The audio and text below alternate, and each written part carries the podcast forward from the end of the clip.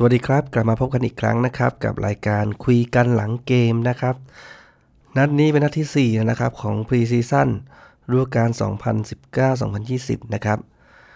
เป็นเกมที่ทีมเราไปเยือนทีมฮิเบอร์เนียนนะครับทีมจากลีกสกอตโดยที่เราไปเยือนสนามอีสเตอร์โรดนะครับของทีมฮิเบอร์เนียนเมื่อวันอังคารคืนอังคารตอน 01:45 นนะครับโดยที่ไลน์อัพ11คนแรกนะครับของเกมนี้ที่ถูกสตีฟบูธเลือกสำหรับตั้งแต่เริ่มเกมนะครับก็มีผู้รักษาประตูเป็นคาดาโลนะครับแล้วก็แผงหลังจะมีมาควินโยนะครับแชร์ลัสเซลแล้วก็ดัมเมด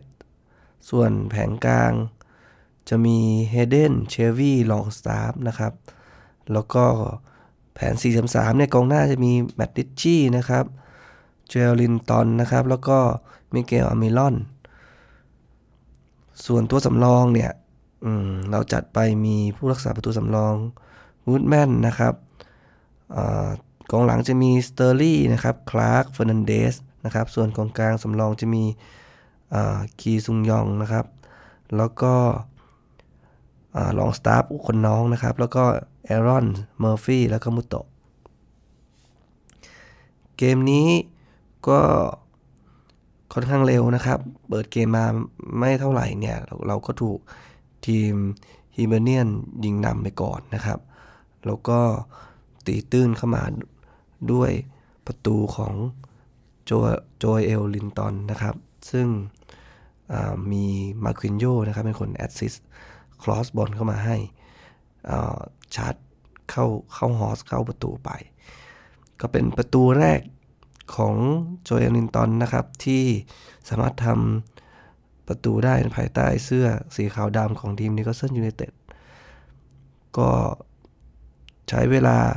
2เกมครับที่จะหาประตูแรกได้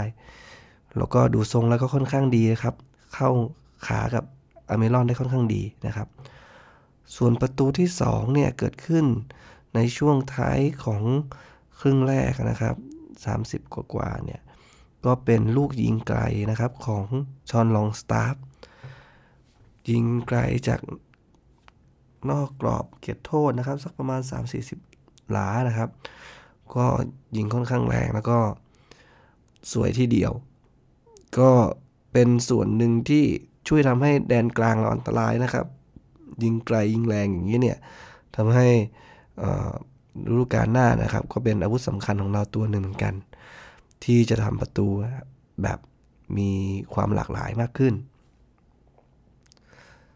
ในครึ่งหลังเนี่ยก็มีประตูเกิดขึ้นอีกประตูหนึ่งนะครับก็คือเป็นกัปตันนะครับจามาล รัสเซลเนี่ยก็มงทำประตูได้นะครับทำให้จบเกมเนี่ยทีมนิโคลสันบุกไปชนะฮิเบอร์เนียน3-1นะครับแล้วก็เป็นโอกาสอันดีที่ศูนย์หน้า40 ล้านปอนด์นะครับเจอลินตันเนี่ยทำประตูได้แล้วนัดนี้เนี่ยจะเห็นว่าทางสตีฟบูธก็อยากจะลองทีมในหลายรูปแบบนะครับก็เลยจัด 4-3-3 มานะครับซึ่งอาร์เมลอนกับจอรินตันเนี่ยก็จูนกันค่อนข้างง่ายนะครับก็เป็นคู่ประสานที่ค่อนข้างมีอนาคตทีเดียวแต่จุดหนึ่งที่น่าเป็นห่วงก็คือว่ากองหน้าของเราเนี่ยเหมือนเราซื้อโจเอลลินตันมาทดแทนตำแหน่งที่ลอนดอนจากไปนะครับซึ่งตรงนี้เนี่ยถ้าหากมีใครบาดเจ็บหรือติดโทษแบนเนี่ยเกมลุกของเราจะดรอปลงมาทันทีนะครับก็ค่อนข้างไม่เป็นห่วงนะครับแล้วก็ดูจากตลาดซื้อขายแล้วเนี่ยไม่เหมือนจะไม่ได้มีเล็งกองหน้าเพิ่มเลยนะครับจะมีตำแหน่งกองกลางกับกองหลังนะครับที่กำลังดีลกันอยู่หรือเป็นข่าวกันอยู่นะครับซึ่งตรงนี้เนี่ยมีเวลาแค่8 วันเท่านั้นเองนะครับที่ตลาดจะปิดแล้วเนี่ยก็ยังไม่มีแนวโน้มนะครับว่าจะเสริมกองหน้าเข้ามาเพิ่มค่อนข้างน่าเป็นห่วงนะครับถ้าเสริมแค่ทดแทนจากฤดูกาลที่แล้วที่มีการขนเข้าออกเนี่ยอาจจะมีปัญหาได้นะครับถ้าเล่นไปเรามาดูในส่วนของคะแนนนักเตะดีกว่านะครับก็คือ หนังสือพิมพ์ Chronicle นะครับก็เป็นสื่อท้องถิ่นของ Nicholson เนี่ยก็ได้มีการให้คะแนนนักเตะเป็นหลายคนนะครับเนื่องจากว่าเกมนี้เนี่ยมีการถ่ายทอดสดผ่านทางสโมสรของฮิบอเนียนเองนะครับแต่ว่าผมลองดูแล้วมันไปสมัครสมาชิกไม่ได้มันเหมือนมีการปิดรับสมัครสมาชิกไปก่อนเวลาที่จะเริ่มแข่งจริงนะครับก็เลยต้องอาศัยดูจากที่แฟนบอลนิคลสันนะครับถ่ายไลฟ์ใน Facebook จากหลังโกเหมือนเดิมซึ่งดูเกมค่อนข้างยากมากครับมันเวลาอย่างครึ่งแรกเนี่ยฝั่งที่แฟนบอลที่ถ่ายทอดอยู่นะครับที่ไลฟ์อยู่เนี่ยเขาอยู่ฝั่งโกของนิคลสันซึ่งเวลาทีมเราบุกเนี่ยมันก็จะแทบจะไม่เห็นนะครับว่าใครเป็นใครเวลาส่งบอลหรือยิงเข้านะครับมันสังเกตยากมากก็เลยอาจจะไม่เห็นรูปเกมเท่าไหร่ก็อาศัยดูจากที่ทางสื่อทางฝั่งอังกฤษนะครับให้คะแนนนะครับมาดูกันว่าเป็นยังไงดีคนแรกคาดาโลครับเนื่องจากก็มีลูกเสียประตูลูกหนึ่งนะครับซึ่งก็หมดโอกาสที่จะเซฟหรือจะทำอะไรได้นะครับก็มาลันส์นะครับที่ทำประตูให้กับทีมแฮมเบอร์เดียนเนี่ยยิงเข้าในประตูแรกได้นะครับก็ทางคนนิโคลให้6คะแนนนะครับเพราะคือไม่ได้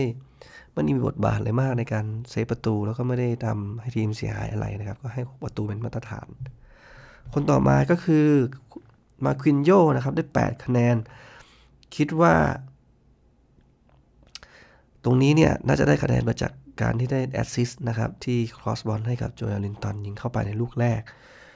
ที่เป็นประตูแรกของเขาด้วยในฐานะนักเตะนิคลสันนะครับแล้วก็เกมรับก็ไม่ได้แย่อะไรนะครับก็ถือว่าทำได้ตามมาตรฐานนะครับแล้วก็มาคินโยถูกเปลี่ยนออกเป็นนาทีที่76นะครับ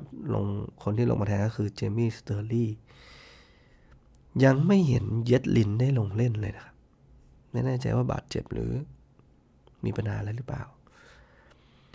คนต่อมาก็กัปตันทีมของเรานะครับจามาล รัสเซลคนนี้เขาให้7คะแนนก็จะมีลูกผิดพลาดบ้างนะครับแต่ว่าก็ไม่ได้ใหญ่โตอะไรแต่ว่าทดแทนมาด้วยการที่ทำประตูให้ทีมได้นะครับในช่วงครึ่งหลังโดยโมงเข้าไปทำให้ได้คะแนนกลับมาบ้างนะครับก็เป็นจุดหนึ่งที่เราก็ค่อยเป็นห่วงนะครับกับตันทีมเราหลายๆครั้งก็จะมีออกลูกเวอร์บ้างเนอะเกมรับก็อาจจะหลุดบ้างนะครับถ้าเทียบกับคนอื่นในแผงหลังเนี่ยตอนนี้กัปตันเราไม่ได้เป็นกองหลังเบอร์หนึ่งนะครับคนต่อมา ฟาเบียงแชร์นะครับคนนี้นัดนี้ไม่ได้มีอะไรโดดเด่นเท่าไหร่นะครับแต่ว่าก็ช่วยเกมรุกหรือว่าดันเกมอะไรออกไปเปิดบอลอะไรต่างๆเนี่ยได้ดีพอสมควรนะครับเดอะโคนิโคก็ให้ไป7คะแนนนะครับ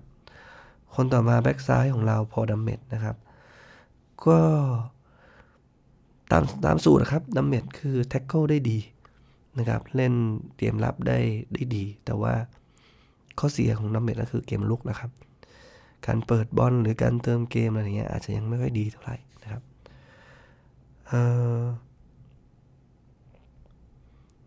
มีคนต่อมาแมตต์ลิชชี่นะครับคอนิโคไม่ให้คะแนนเพราะว่าเหมือนคนแมตต์ลิชชี่เนี่ยจะถูกเปลี่ยนตัวออกไปนะครับเพราะมีอาการบาดเจ็บก็คือทีมเราไม่อยากเสี่ยงนะครับให้บาดเจ็บรุนแรงก็เลยเปลี่ยนให้แอรอนลงมาแทนนะครับซึ่งแอรอนเนี่ยทางคอนิโคให้8คะแนนนะครับเพราะว่ามีจังหวะที่ดูดีทีเดียวแล้วก็มีส่วนร่วมในการที่ทำให้ได้ประตูนะครับในการโยนบอลเข้ากรอบเขตโทษให้กับจามาราเซลนะครับคนต่อมากองกลางของเราไอแซคเฮเดนนะครับก็เลยก็ให้7คะแนนโดยที่มองว่าตัวของเฮเดนก็เล่นได้ตามมาตรฐานนะครับแล้วก็มีพลังในการเล่นค่อนข้างดีต่อมา ดาวรุ่งจอห์นลองสตาร์ฟของเรานะครับความหวังของเรา นัดนี้ทำประตูได้ด้วยนะครับChronicleก็เลยให้ไป8คะแนนนะครับแล้วก็ในครึ่งแรกเนี่ยก็ค่อนข้างเป็นตัวปัญหาให้กับทีมฝั่งตรงข้ามพอสมควรนะครับแล้วก็ไม่เคยกลัวนะครับถึงว่าจะเป็นดาวรุ่งเนี่ยไม่เคยกลัวนะครับที่จะขอบอลจากพวกรุ่นพี่นะครับแล้วก็กล้าเล่นแล้วก็เล่นในแดนกลางได้ค่อนข้างโดดเด่นนะครับแต่ว่าชอลองสตาฟเนี่ยถูกเปลี่ยนด้วยคีซึงยองนะครับนาทีที่60แล้วก็คีเนี่ยทางคนนี้ก็ให้แค่6คะแนนนะครับคือไม่ได้ดีไม่ได้เสียอะไรนะครับแล้วก็ดูแล้วน่าจะเหนื่อยเหมือนกันนะครับที่จะสู้เพื่อตัวจริงในเกมเปิดฤดูกาลของพรีเมียร์ลีกนะครับต่อมาครับโจโจเชวี่นะครับคนนี้เขาให้7คะแนนนะครับก็เหมือนเดิมครับก็ลูกเปิดของเขาการเล่นของเขาในเกมรุกเนี่ยก็ดูมีอนาคตในภายใต้การคุมทีมของสตีฟบูธนะครับโดยที่เชลวีถูกเปลี่ยนตัวโดยแมทธิวลองสตาฟนะครับในนาทีที่76แต่ว่าแมทธิวลองสตาฟไม่ได้คะแนนจากChronicleนะครับไม่ได้มีการเลทคนต่อมาแดนหน้าก็มิเกลอามิลอนนะครับ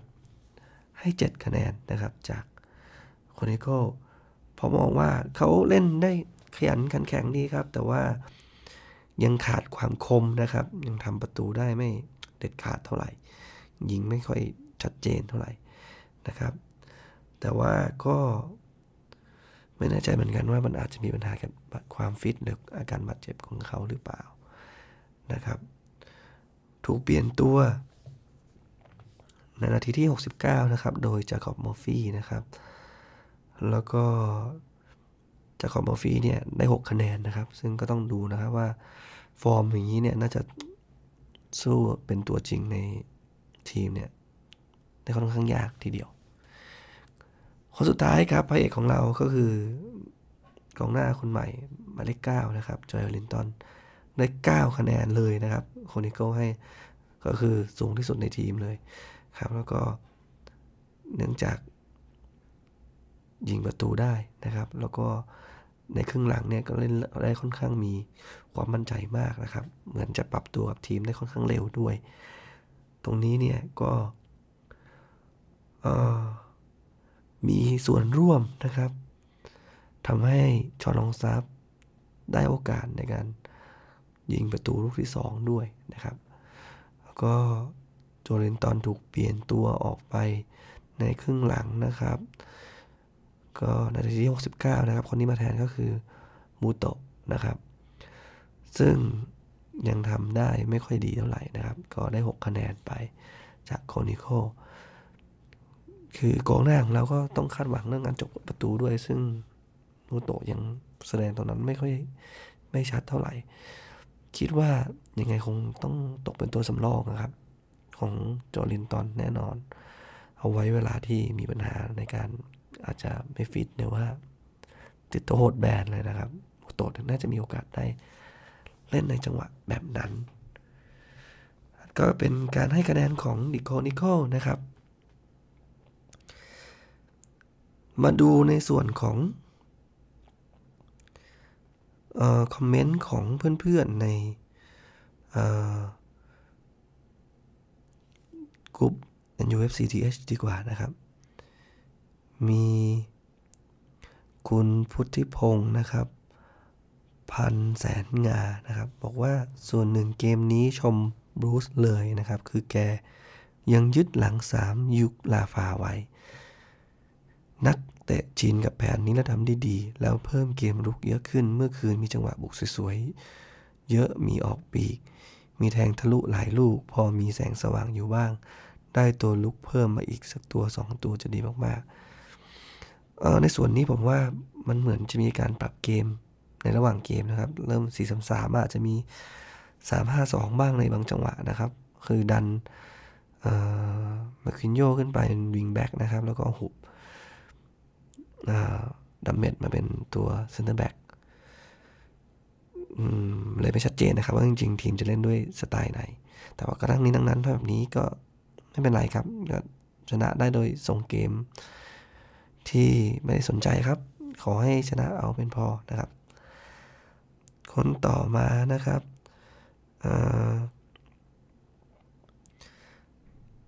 ก็เป็นตัวของอาจารย์เป๊ปของเรานะครับก็บอกว่าก็รีวิวแมตช์นะครับบอกว่าเขาชนะไป1-3นะครับโดยที่โชแอลลินตันโฉบมายิงนัดแรกนะครับลองสตาร์ฟยิงเสียบเสาสวยงามมากนะครับปิดท้ายด้วยกัปตันลัสเซลนัดต่อไปเนี่ยจะเจอกับเซนต์เอเตียนนะครับในเซเจมปาร์ควันเสาร์นี้นะครับซึ่งเป็นเกมอุ่นเครื่องเกมสุดท้ายก่อนที่จะเริ่มฤดูกาลใหม่โอ้นี่มันไม่ใช่คอมเมนต์นะมันเป็นการอธิบายมากกว่าปกติอาจารย์เป๊ปเราเนี่ยจะมีการคอมเมนต์หลังเกมค่อนข้างมีสีสันนะนัดนี้เหมือนฟอร์มตกหรือเปล่า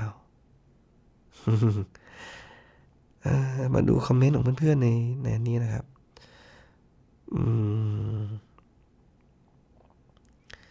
คนต่อไปคุณ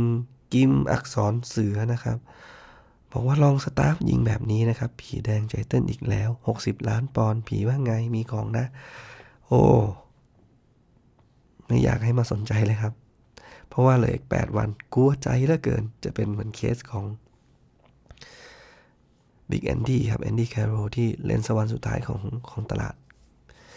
วันที่จะปิดตลาดนะครับก็แต่ว่าคราวนี้ไมค์ชิลี่ออกมาบอกแล้วครับว่าไม่ขายหวังว่าจะรักษาคำพูดนะครับ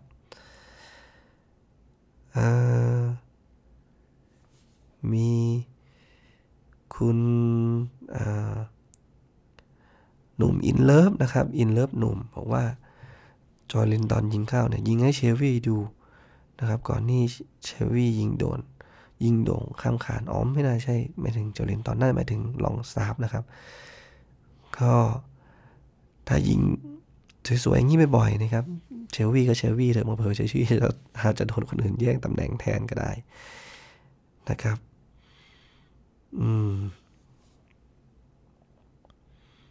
ต่อมานะครับเป็นคุณสมเจตเพิ่มสุขนะครับบอกว่าลูกที่2ที่ลองสตาร์ฟยิงเข้าเนี่ยปกติทุกคนจะวิ่งไปแสดงความดีใจกับคนทำประตูนะครับแต่ผมเห็นโจลิงตันไม่ได้รีบเข้าไปแสดงความดีใจแต่เลือกเดินไปขอโทษเพื่อนที่ส่งให้โจลิงตันเพื่อทำชิ่งแล้วตัวเองวิ่งทำทางไปรับบอลแต่จังหวะนั้นโจลิงตันตัดสินใจเลือกที่จะแหวกเข้าไปยิงเองแต่กลับยิงติดและลองสตาร์ฟตามมาซ้ำเข้าผมเห็นช็อตนี้ผมว่านิสัยโอเคน่าจะเข้ากับคนอื่นได้ง่ายหรือผมรู้สึกเองคนเดียว5ก็มาใหม่ครับก็อาจจะต้องเกรงใจคนที่อยู่มาก่อนนะครับพี่ๆทั้งหลายแต่ว่าส่วนหนึ่งเนี่ยมันก็ไม่ค่อยดีเท่าไหร่นะครับเพราะว่าโดยตำแหน่งของกองหน้านะครับส่วนใหญ่จะต้องเห็นแก่ตัวเยอะๆไว้นะครับเพราะว่าถ้ามัวแต่เกรงใจเพื่อนเนี่ยจังหวะที่มันก้ำกึ่งหรืออะไรเนี่ยสัญชาตญาณการทำประตูมันจะหายไปนะครับซึ่งไม่ค่อยดีเท่าไหร่ก็ทั้งนี้ทั้งนั้นนะครับก็แต่ก็ดีครับในแง่ของทีมสปิริตก็มีอะไรที่ค่อนข้างดูแล้วอบอุ่นดีนะครับไม่แตกแยกนะครับแล้วก็น่าจะปรับตัวเข้ากับทีมได้ค่อนข้างง่ายอาจจะมีทีมเวิร์คที่ดีแล้วก็ทำประตูมันเข้าขาได้ง่ายขึ้นทั้งหมดนี้ก็เป็นส่วนความคิดเห็นของเพื่อนๆนะครับที่น่าสนใจที่ได้คอมเมนต์กันในหลังจากที่นัดนี้จบไปนะครับก็นัดต่อไปอย่างที่อาจารย์เป๊ปบอกนะครับก็เป็นนัดอุ่นเครื่องนัดสุดท้ายของฤดูกาลนะครับแล้วเป็นนัดแรกในเซนต์เจมส์พาร์คด้วยนะครับในส่วนของการอุ่นเครื่องอย่างฤดูกาลที่แล้วผมจำได้ว่าการอุ่นเครื่องในบ้านจะมีการถ่ายทอดสดผ่าน Nicholson TV นะครับก็คือเว็บไซต์ไม่แน่ใจเหมือนกันว่าฤดูกาลนี้จะมีอยู่หรือเปล่าหรือจะฟรีหรือว่าต้องจ่ายเงินหรือเปล่าไม่แน่ใจแต่ว่าปีแล้วผมจำได้ว่าดูได้ฟรีนะครับก็หวังว่าจะมีให้ดูกันดีๆนะครับไม่ต้องมานั่งดูผ่านเหมือนแฟนไลฟ์ที่มันดูลำบากนะครับผ่านหลังโกนั่นก็มันดูเกมค่อนข้างยากอ่านเกมค่อนข้างยากนะครับก็เวลาน่าจะประมาณสัก 21:00 น.ถ้าจำไม่ผิดนะครับแล้วก็ในส่วนของนัดนี้นะครับก็อาจจะทุลักทุเลนิดนึงนะครับเพราะผมไม่ค่อยสบายนะเสียงก็ นี่ครับเหมือนเสมหะเยอะนิดนึงอาจจะเสียงไม่ค่อยเคลียร์นะครับแต่ว่าก็ตามสัญญาครับมีแมตช์ไหนจบไปผมก็จะมาคุยถึงเรื่องที่น่าสนใจต่างๆเกี่ยวกับเกมนั้นให้เพื่อนๆฟังนะครับยังไงวันนี้ก็คงจะประมาณนี้นะครับแล้วก็ขอบคุณทุกคนนะครับที่คอยติดตามรับฟังผมมาโดยตลอดนะครับแล้วก็ยังไงคงต้องลากันไปก่อนนะครับพบกันใหม่นัดหน้าในวันเสาร์น่าจะจัดในวันอาทิตย์นะครับสวัสดีครับ